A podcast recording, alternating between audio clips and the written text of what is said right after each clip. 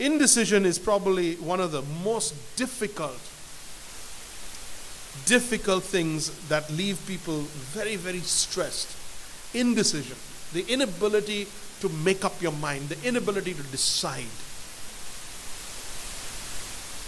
It's one of the biggest sources. The Bible says a double minded man is unstable in all his ways. He can't get anything right because he cannot make up his mind. We're in Psalm 23.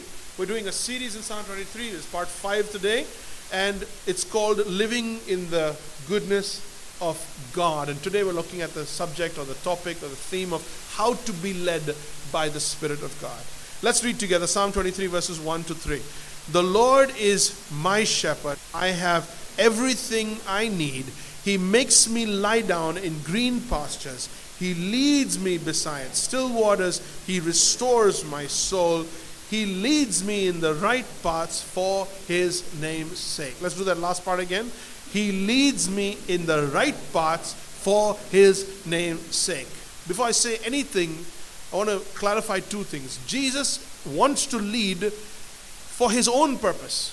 Jesus wants to lead for his own name's sake. He has a vested interest in leading you. Did you get that?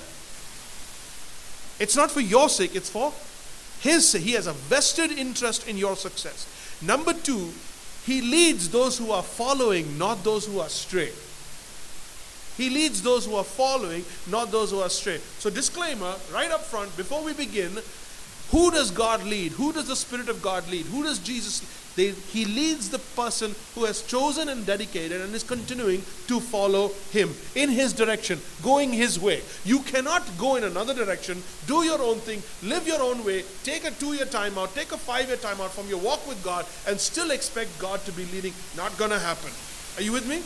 Not going to happen. God does not play those games. So there's two situations. Either you're following Jesus or you've gone astray. When you've gone astray, the shepherd does come after you, but that's not leading. That's grabbing. I've told, I've told you this. That's grabbing. He grabs you, and we call that restoration. Restoration that follows repentance. First, you get back on track, then let's talk about leading. Yeah? First, you get back in intimacy, then let's talk about leading. So, when you're trying to repair a relationship, the first thing that needs to be put back in place is communication. I'm not talking to you. I'm not talking to you. And then in the beginning, also, when you're getting back, also, little roughness is there just little bit, and then and slowly it softens and softens. And by dinner time, so then I love you, you love me, we all love each other. Good night, and it ends well. Disclaimer: Before we get into anything else, we're talking about when you are dedicated and you are following Christ. This is what happens. Romans chapter 8, verse 14 says, Only those who only those people who are led by God's Spirit are God's children. Can you imagine that? This incredible truth, this incredible fact. When God leads you, it is a proof that you are His child. If you are His child, there is proof, there is evidence, there is promise that He will lead you. No boulevard ke children.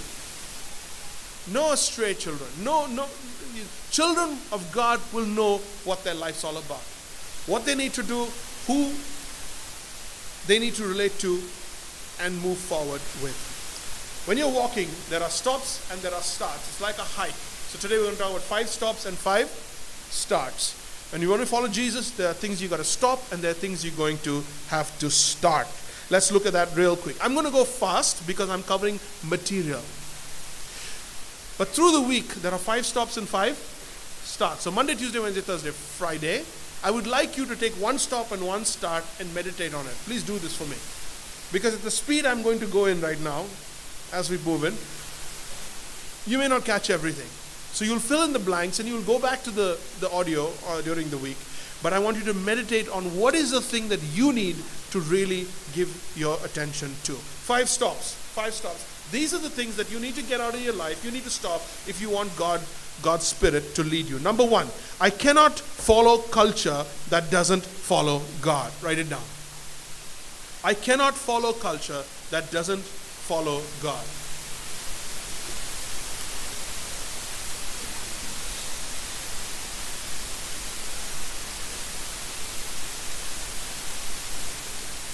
Does everybody have pens?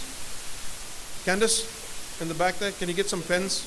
Anybody got need notes? Just raise your hand. Get notes. Okay, some people in the front towards the back. We need some pens. Need some notes. Right, I'm going to have some pens to you so that we, you're going to get these pockets in the back of the chairs soon, so we can get everything to you right there. All right. Number one, I cannot follow a culture that doesn't follow God. Exodus chapter 23, verse 2. Do not follow the crowd in doing wrong. You see that verse there? Do not follow the crowd in doing wrong. If everyone else is doing it, it doesn't mean it's right. Doesn't mean it's right. Israel had a real issue with this. Israel kept looking at, looking at the nations all around it and kept saying, but they have this, they have a king, they have so many gods, they have so many feasts. With every god, they've got one feast. And we also want those kind of feasts. We want this, we want that, we want to be like them, we want to go for war, we want to have an. With everything around them looking good, looking uh, challenging, they wanted to be like that. They had this problem from the beginning. And they wanted to imitate the nations. And finally it came we want our own God. We want our own God. That's where it's going to finish. That is, that's where it's going to end. Christians, and by Christians I mean those who have follow, chosen to follow Jesus, even they sometimes are wooed by the stuff that everybody else is doing. There's not that clear conviction that I'm called to be separate. I'm called to be separate. Somebody asked me, what is the meaning of, what does it mean to be holy? It means to be separate to be set apart for a different purpose, to be sacred. Not just to be sinless, but to be sacred. You can be sinless and good for nothing. You can be sinless and good for nothing. It's so clean that nobody wants to touch you. But God wants us to be separate and useful. And we forget that and we go with what's going on all around us. But that's what everybody else is doing. Romans chapter 12, verse 2. Do not copy the behavior and the circle behavior, circle values, and think about it. Do not copy the behavior and the values of this world. Instead, be transformed by uh, moving into a new person, becoming a new person in the way you think. Then you will know what God wants you to do. And you will know how good and pleasing and. Look at that. Look at that. Look at that. Let's get it right first. Don't copy what? the behavior and the values of this world. Don't copy it. When you choose not to do so and you're willing to live on God's terms, then you will know how good and pleasing and perfect His will is. You're not going to figure out, you're not going to experience His will as good and perfect and pleasing until you're willing to give up what is otherwise good and perfect and pleasing. When you stop that, then you'll get to start this. This is a ball game that God plays, which He will not compromise on. You follow me, he says. I will not follow you. You go my way, I will not go. Only one of us can be God in this equation. Do not copy the behavior, the behavior of this world. I cannot follow culture. Culture, the weakness of culture is it's temporary. Culture changes. Culture is affected. Culture is influenced. Fads change. 1 John 2.17, the world and its desires, what? the world and its de- desires.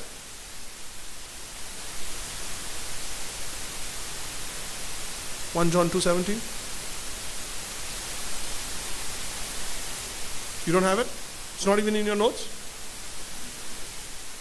The world and its desires pass away, but the person who does the will of God lives forever. The world and its desires, behavior and values. The world and its it doesn't last. It doesn't last. Let's get a little more personal. You ready for this? Number two, I can't follow friends who aren't led by God. I got to stop that as well. I got to stop following culture that is not led by God. I got to stop following friends that aren't led by God. You've got to stop it. You have to let stop letting your friends set the agenda for your life. No friend is so close that you have to do what they're saying. You know what I'm saying? And many of us think that it's teenagers and young people that only go after what their friends are saying. We're doing the same thing. In fact, we, our friends are senior, they are accomplished, they are uh, experienced and their opinions matter even more. But we have a very dignified way of doing exactly what they do. While we point fingers at, oh, no, no. I cannot follow friends who aren't led by God. If you're not walking with God, if you're not following God, if you're not submitted to God, I cannot do the same thing you're doing. I cannot take my value system from you. You've got to stop it. You've got to stop letting your friends decide the agenda for your life. 1 John chapter 3 verse 7. Do not let anyone lead you the wrong way. He's putting the the the, the uh, onus in your hands. He's putting the the power in your hands and says, "You don't let anyone." Do you see that? Do you see that? It's your decision. You decide who you let influence you. When you switch on that TV and you just go for it and let it all in, you're deciding it that it influences you. Don't let anyone lead you the wrong way. Christ is righteous, so to be like Christ, you must do what is right. And anyone who keeps on sinning is being led not by Christ, but by the devil. Okay. So, what do I do with all my unbelieving friends, those of my friends who don't follow Christ? I love them, love them to bits, love them to death. Tender without surrender. Love them, give them, help them, strengthen them, serve them, but don't follow them. Don't be worried about their approval. Proverbs chapter 13, verse 20 Keep company with wise friends, and you will become wise. If you associate with fools, your life will suffer great hurt. This goes over and over and over in the Bible. The company you keep decides your outcome. Don't let anyone lead you astray. 1 John 3 7. 1 Corinthians 5, 15 33. Bad company corrupts good character. The company you choose to keep is the company that will decide your fate. So, again, am I saying get rid of everybody who doesn't believe the same thing you believe? No, I'm not saying that. I'm saying keep stronger company with the one who you want to lead you and be an influence to the other. So go ahead and get counsel, but get it from somebody who's mature and knows God and has followed God. Many of us, we look down on and we mock and we are cynical about older believers who have walked with God for many years and proven the word. They, they obeyed it and they found that it was good and perfect and pleasing. And they did obeyed it and they found good and perfect and pleasing. They've, they've done 20 years, 30 years, and then they're telling you out of the bounty of their heart, they're telling you, don't go down this road, don't marry this one, don't do this, don't talk like that, don't behave like that. And we don't take it seriously. We don't take it seriously. God commands us to love people who do not know Him, but not to follow their values. Jeremiah 15 19, you will be my spokesperson. You are to influence them, but not to be influenced by them. So, this is a critical issue. How do you balance people you love and people you want to share life with, but you don't want to share their values? How do you do that? That's tough. That's how you can come across really bigoted or holier than thou. You could come across like that. So how do you how do you handle that? Look at these two verses, very confusing. 1 John 2, 2.15, do not love the world or anything that belongs to the world. John 3.16, don't so love the world. God, you can love us. It's a value system versus the people. Love the people, reject the value system. Love the people, reject. Don't compromise. Don't barter. Reject love the people, reject the value system. We do the opposite, by the way. We love the value system and we reject the people and try to come across all holy and everything. Ah, not working. No, not the God we worship. Love people and reject their values. Come on, number three. What do we got to stop? I can't also look to other sources besides God. I can't look to also say, say, God, you're going to lead me. God, I've chosen to follow you. I've chosen that my life should be built on your purposes. I've chosen to live your life, the life you have called me to live. In that case, I must follow you. I can't have you and others telling me what to do. I can't also look to other sources besides God. I'm not talking about asking your mom and dad and uncle and auntie and pastor. I'm not talking about that. I'm talking about other sources that people normally turn to for guidance, for guidance for life things people turn to in, in this world as is, is palm reading. You just have to go to the you just have to go to the mall. In a 21st century mall with lifts and escalators, there's a guy still sitting there ready to tell you about the direction of your life. And you couldn't even find the lift. And he's sitting right, and people believe this stuff. They believe it, they bank on it, they make life decisions based on it. Tea leaves reading, crystal ball, tarot cards, horoscopes, psych. I'm not, not mocking this. I'm warning believers who know the Spirit of God and know the voice of God. When you also turn to these things, you got to understand that God doesn't look kindly on it. Look at Deuteronomy chapter uh, 18, verse 10, 11, and 12. Never look to psychics or seances or fortune telling or stars or people who claim to contact the dead. Never look to them. People who do these things are doing evil and God hates it with a passion. There you are, plain and simple in English. Why would God hate it? Because I'm here. I'm here for you. I'm here. I want to guide you. I want to lead you. I know what's, I planned your future. I planned your life. I paid for your life. Don't go to any other anyone else. And here's the key thing. Those things in and of themselves may be dicey or spooky or mystery, mystery, but this is the problem. 2 Corinthians 11 verse 14. Satan masquerades as. Satan masquerades as. And when the Bible warns you, take it very carefully. My brothers and sisters, my friends, take it very carefully. Don't agree with me. Test it. Don't just agree with me, but test it. Satan masquerades. When Satan comes to mislead you, he's not going to come the way he is. Because. If he comes just the way he is, first of all, he'll scare everybody.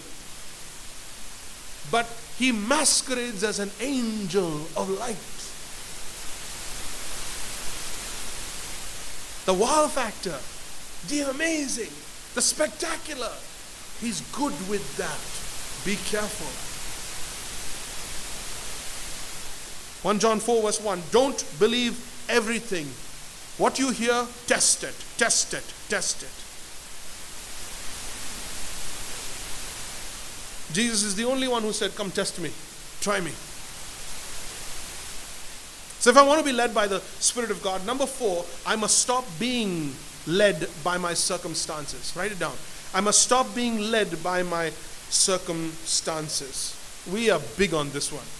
Even if you're not big on number three, you're big on four.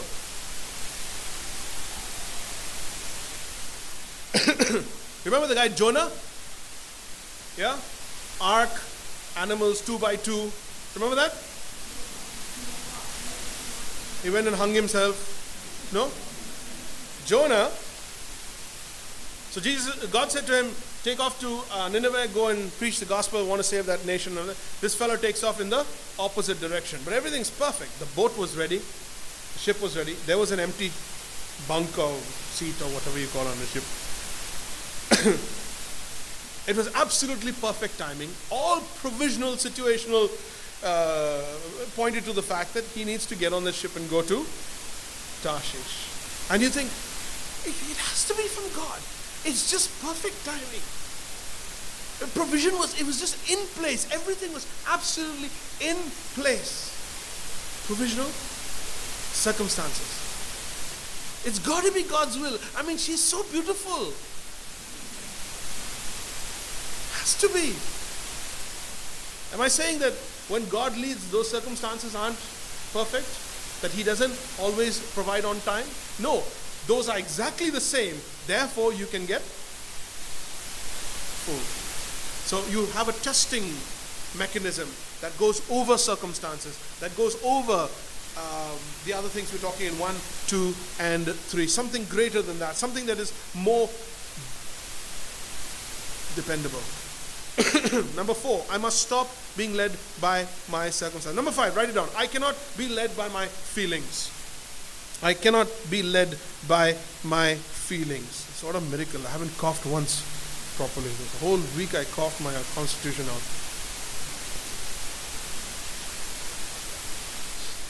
I cannot be led by my feelings. How many of you got feelings? All right. Your feelings lie to you all the time. Your feelings lie to you all the time most most common mistake when says I followed my conscience. It wasn't your conscience. It was your feelings or it was yesterday's lunch. Most people base their decisions on how they. I just had a, I just had a real peace about this. Oh, I, I, I was, I was, I was too disturbed. I, was, I didn't have any peace about this.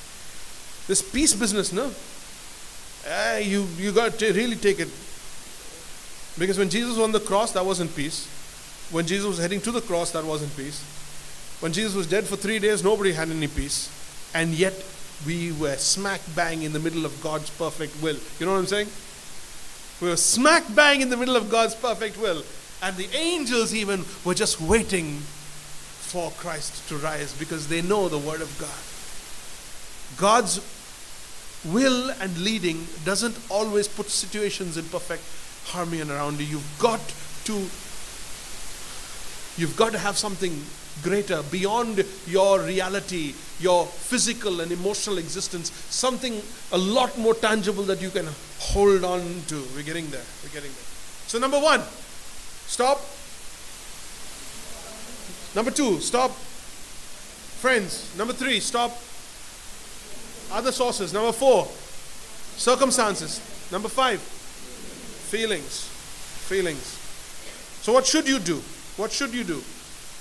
You can be manipulated by moods, you can be manipulated by your feelings. Isaiah 53 6 says, We have all strayed, we've all gone our own way. When we strayed, it was probably a feeling that took us there. It was probably a feeling that took us there. Here's what you want to do. Number, number one, five steps that you want to take forward. Five steps to letting God's Spirit lead you, to experiencing God's Spirit leading in your life. And while you're thinking about that, writing it down, thinking about, let me add a few more things. A couple more things just to, so you know. When we talk about the Holy Spirit's leading, it is not mystical. It is not mystical. It is not meant for super spiritual people that God's Spirit only leads some people. God's Spirit has been given to every single believer to lead every single believer. So a new baby born into the family of God has the same Spirit of God that the, that the old veteran person walking with God for many, many years, the same Spirit he has. God is as committed to the success of the newest member of his family as he is to the oldest member of his family the Holy Spirit's leading has got to be understood in the right way because there are wrong teachings around us. Number one, I must want to be led. Write it down. I must want to be led. End of the day, it's not a feeling, it's not an emotion, it is a volition. It is a cognitive decision. It's a will. I must want to be led. It starts with the desire. It starts with a longing. It starts with a, a willingness. Lord, I want my life to go from being led by circumstances, being led by friends, being led by certificates, being led by certification. I want my life to be led by who you are and where you're taking me. I want you to be the first and last person to smile on my life.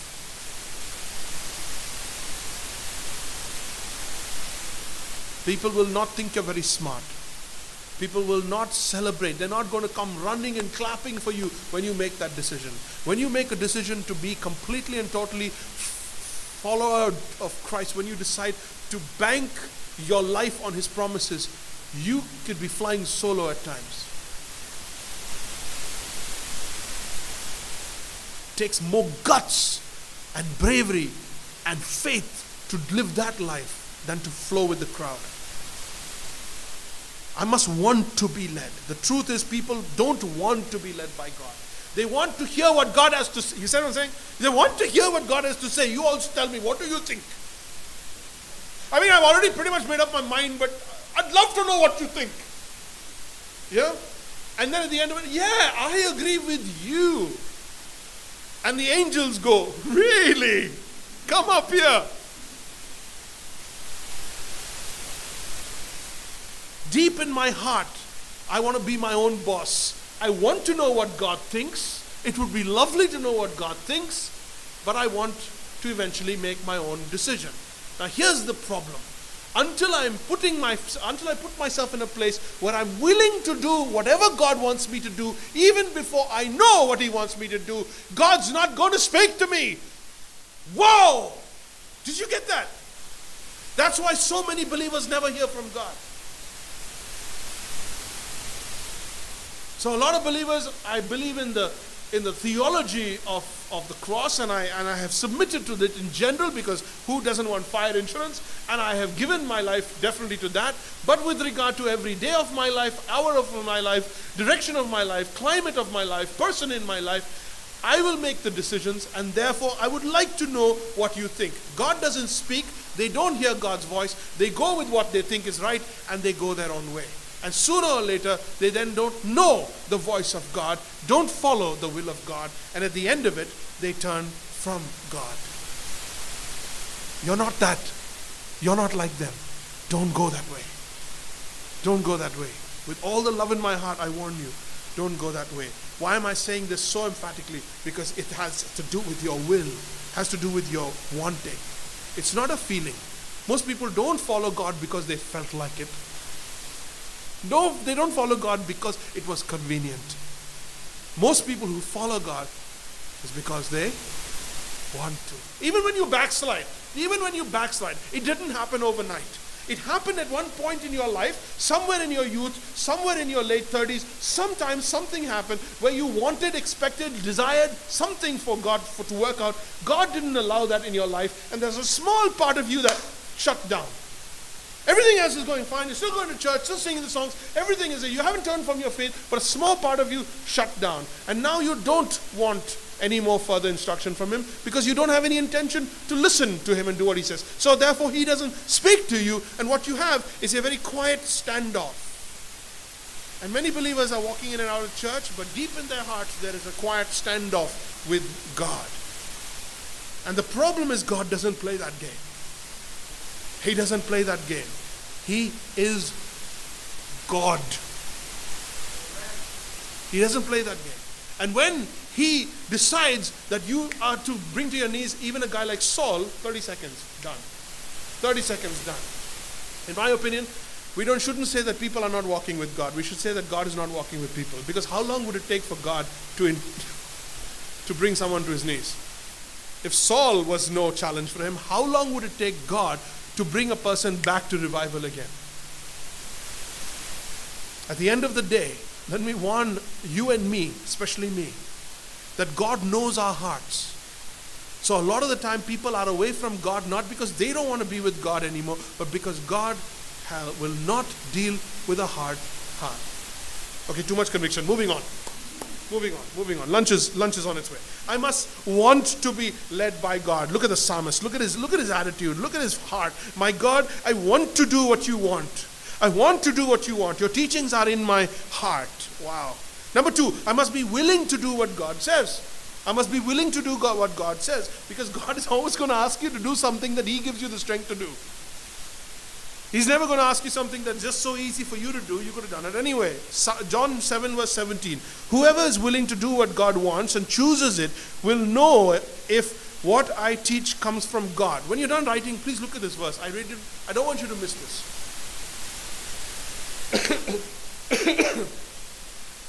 Are you ready?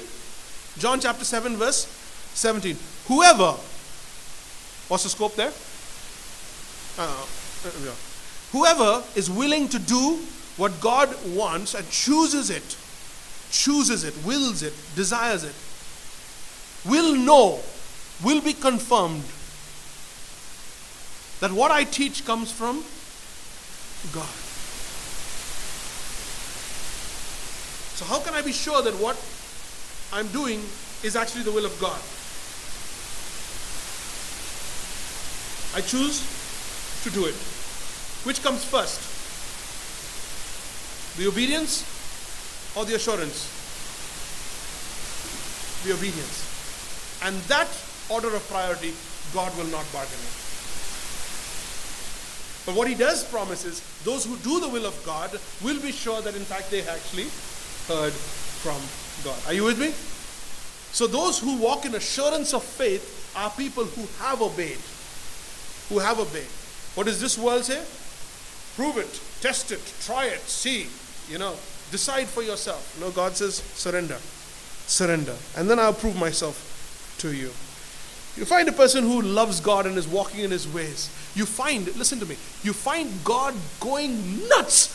Well, that's probably not the right thing, but God going over the top, proving himself to these faithful believers. Let me say it again so you got me. Find a person who is humbly walking in the sight of God and obeying God and following God's instruction and living on the on the on the on the on the oracles of God, the nuggets of, of wisdom that are. So find someone who's like that, and you'll see in that person's life God going over the top, trying to prove his faithfulness and goodness to that child. Find me a person who wants to test God and try God on everything and wants to be absolutely sure about everything before he obeys. God doesn't do diddly squat for that person. He just doesn't play that game.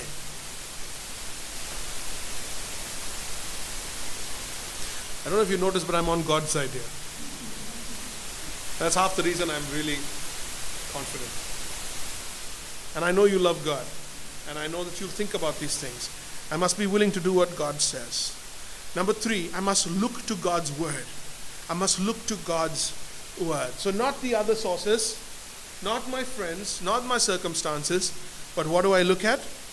I look at God's word. Have you ever wondered why I bring my Bible always and I put it on the pulpit always, but I never open it? Have you ever wondered that? Because I've already put everything in my notes and I've already put everything on the screen and it's definitely biblically based, but I still bring my Bible anyway because this is the base of our life, our faith, and even my authority. This. And the moment I step out of this and start giving you my opinion, you're welcome to get up and leave. This is the wisdom of God right here, from cover to cover. I must turn to God's word. Psalm 119, verse 104, 5. Your word is a lamp to guide me and a light for my path. 2 Timothy 3:16 says all scripture is inspired by God and is useful to teach us what is true and to make us realize what is wrong in our lives. It strengthens us out and teaches us to do what is right. The original Greek says teaching, reproof, correction, training in righteousness. Four Greek words teaching, reproof, correction, training in righteousness. God's word does it all. God's word does it all. Teaching, well, this is what God's word will is. Then what do you go and do? You disobey. You go your own way. How many of you do that? All of us. Okay? So you got teaching, then the next one is rebuke. Reproof. That's what it means. So you open the word and you're like, whoa, Sometimes every day it's like that, no? For some of you, there's another sermon for that. We'll talk about that later. But one is teaching, and the next one is reproof, and the next one is okay, this is what you got to do. Correction, get back on track, and finally, training. Do it again, do it again, do it again, do it again until it becomes a habit. All four things, the Word of God. You need to have a relationship with this Bible. This is my Bible. You get your own. But you need to have a relationship with this word. You need don't, don't just have your phone with all the versions on the phone. Even in my app, I've got so many words. Again, the Bible of there. Everything is there. It's on the net. It's all over the place. There are nice verses all over the uh, the house. But your Bible, your Bible is your gateway to the will of God. Your Bible is your relationship with God's word. Not only are you reading God's word, but He's speaking to you, and you mark what he said on each of those days. Put the date down and decide what he said, what he was saying to you. Make it your word. Make it your Bible. Look at Psalm 119, verse 133. Guide my steps by your word, so I will not be overcome by any evil.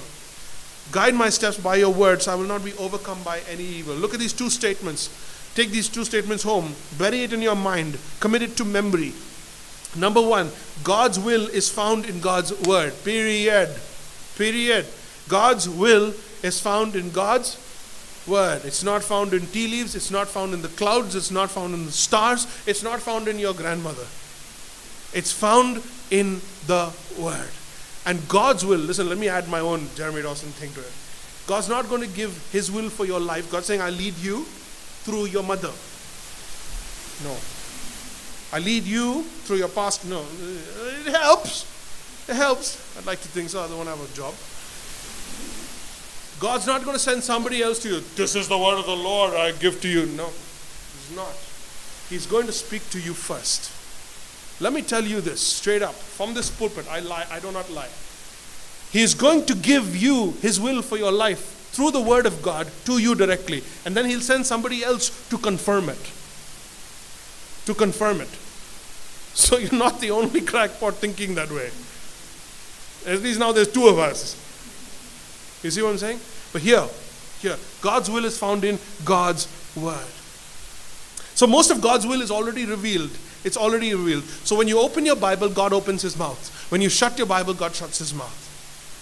So we discover the will of God by studying the Word of God, reading the Word of God, meditating on the Word of God. Stop looking for a voice, start looking for a verse.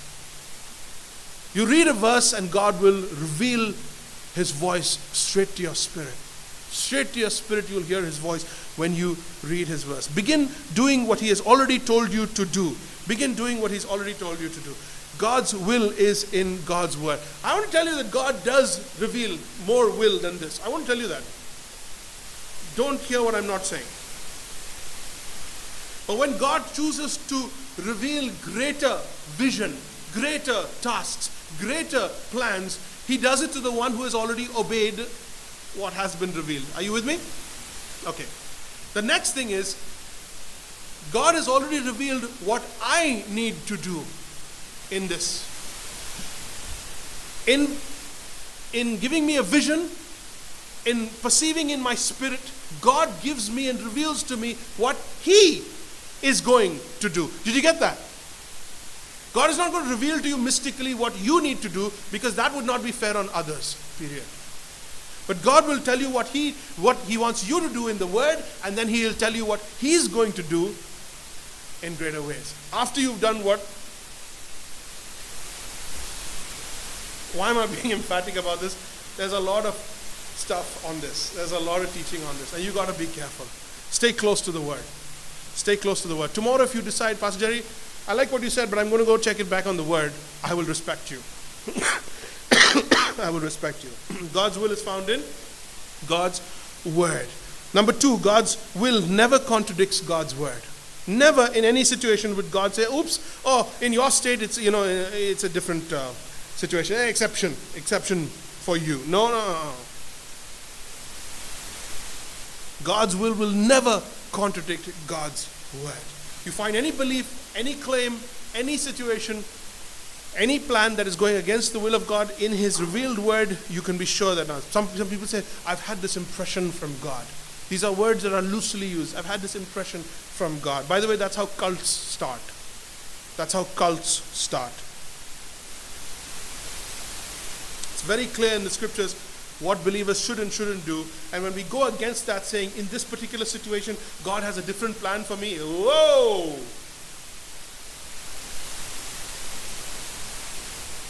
Number four, number four, I must ask the Holy Spirit to be my guide.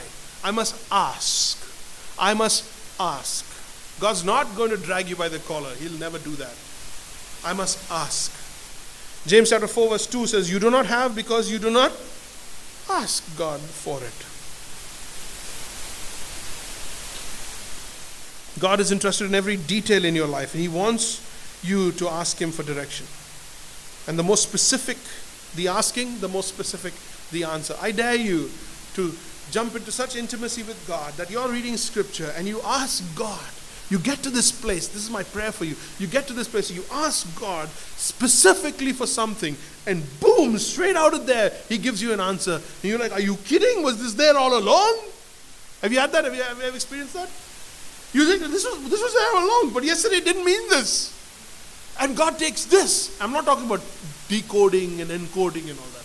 It's just straight up. Straight up. And you write down, through this God assured me, through this God led me. And then your, di- your, your, your Bible becomes a diary, it becomes a journal of how God has been speaking to you. And you marked it and you followed it and you go back and say, Done. That is the life of a believer led by the Holy Spirit.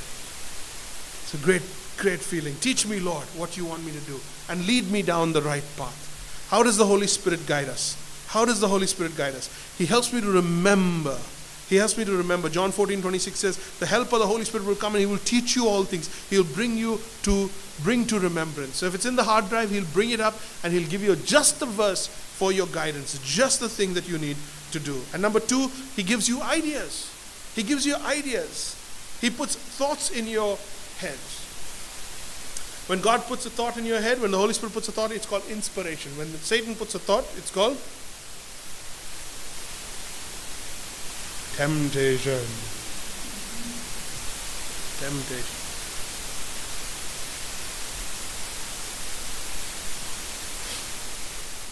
So God does put thoughts. He does put ideas in your head. Some of them are mind blowing ideas. You're like, what? Are you serious? But the beauty of that is because it's His plan. But you got to ask. You got to ask. Number one, ask humbly. Ask humbly. So God gives, God guides the humble in what is right and teaches them His way. When there is a humility, when there is an attitude that says, Lord, I don't know what this is going to turn out like, but I'm ready to do it. Lord, I need to hear your voice. I need to. I've heard everybody else. Now I want to know what you think. That ask humbly. Number two, ask in faith. James says if you don't ask in faith, you can't expect God to answer. Write the last one down, number five.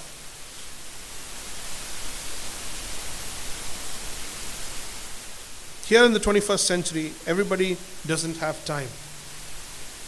Everybody doesn't have time. And like a child who comes and asks his father uh, something, da, da, da, da, and then just runs away and doesn't wait for the answer, we often go, tick box, read the word, prayed, done. And we don't wait to hear God's answer. Guidance is only as good as the one who's giving it. God wants you to wait. He has something on his heart to tell you. Job 33:14 God does not speak sometimes sorry, God does speak sometimes one way and sometimes in another way, though people may not understand it.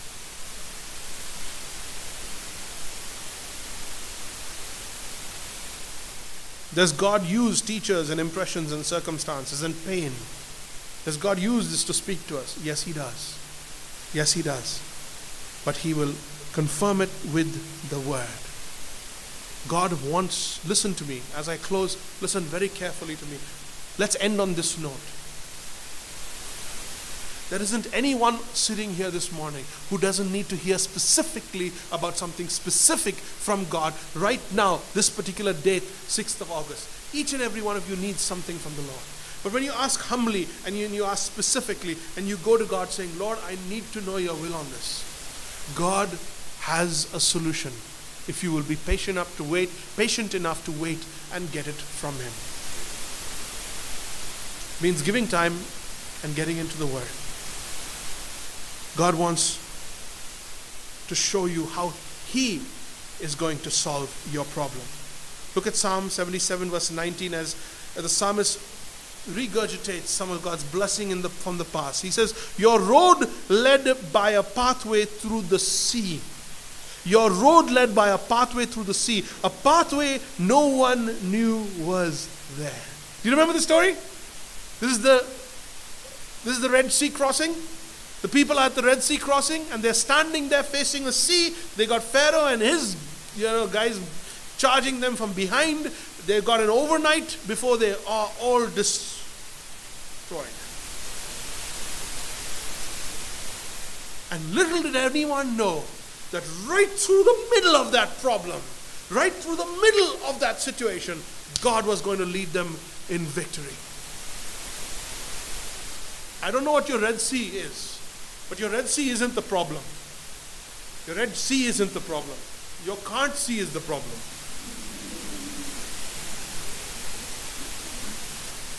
And you can't see because of the Red Sea, so you wait on God and let Him show you. Look at the psalmist. He says, Your road led by a pathway through the sea. Who would have known a pathway no one knew was there? The mighty experience of being led by the Spirit of God, by God Himself, is knowing solutions to life that nobody else would have figured out. You ask your friends, they would have never thought about it. You ask your education, ask your experience, ask the world, they would have never figured it out. They would have told you of the easiest way to get away from it. It would have led you away from faith in God. But when God solves your problem, not only does He blow everybody's mind, but He grows your faith.